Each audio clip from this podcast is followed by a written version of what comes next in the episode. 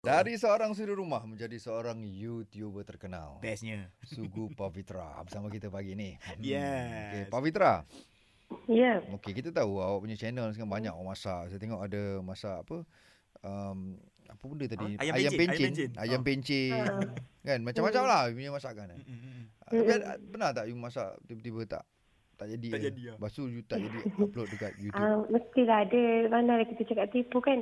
Uh, tapi uh, tak jadi tak adalah. Masak tu memang Jadi. dah masak lepas masak tu memang cantik masakan tu tapi hmm. rasa sedap tu ah hilanglah. Oh rasa sedap tu tak tak sedap sangat macam tu. ah tak sedap sangat. Lepas tu kita okay, kita tahu kan ah memanglah setiap orang masak pun mesti kena ada kadang-kadang tak kena dengan rasa dia kan. Ah tu Betul. adalah Yelah, kalau tak sedap pun Hmm. you je rasa. Masa Ah. buat video cakap Ah. sedap lah kan. tapi taklah teruk sangat tapi kurang sedap. Ah macam tu. Oh kurang sedap Tapi masa you buat video You cakap kurang sedap ke sedap? sedap juga lah. Kau memang power Pak Fitra. lah. best best best. Okey Mami Mitra Yelah, yang ha. Ah. orang yang nak cuba resipi saya tu mungkin akan betulkan apa yang dia nak lah. Ah, Maksud okey, saya bagi tahu Nora. dengan uh, uh, ma- ma- macam mana saya saya untuk cukup untuk masakan saya lah. Ah, ah. Uh, dia orang nak masak, dia orang akan sambal macam mana dia orang nak lah. Macam Faham. garam ke apa-apa Ah, kan. eja sendiri lah kan. Baik. Ha, ha.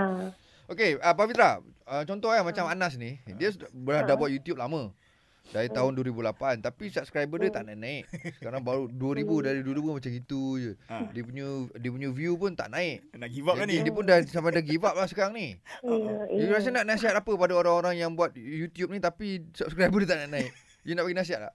Oh, tu pun tapi jujur lah. Saya pun rasa macam saya susah hati kan. Semua orang nak jadi YouTuber juga. Hmm. Tapi bila dia orang tu uh, uh, susah nak dapat subscribers ataupun watch time, Mm-mm. semua tu kan macam memang saya rasa masa tu saya rasa macam bertuah lah sebab Oh, oh, bertuah. saya dah lain sikit kan. Faham, Lebih-lebih macam hmm, macam tu.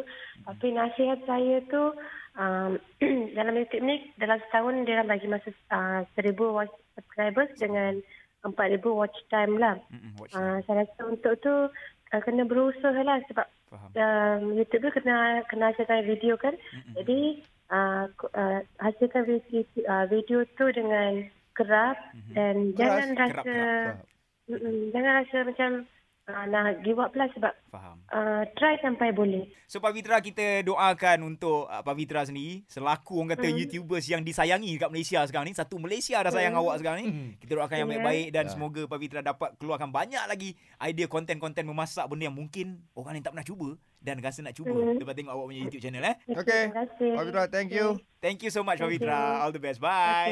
Okay.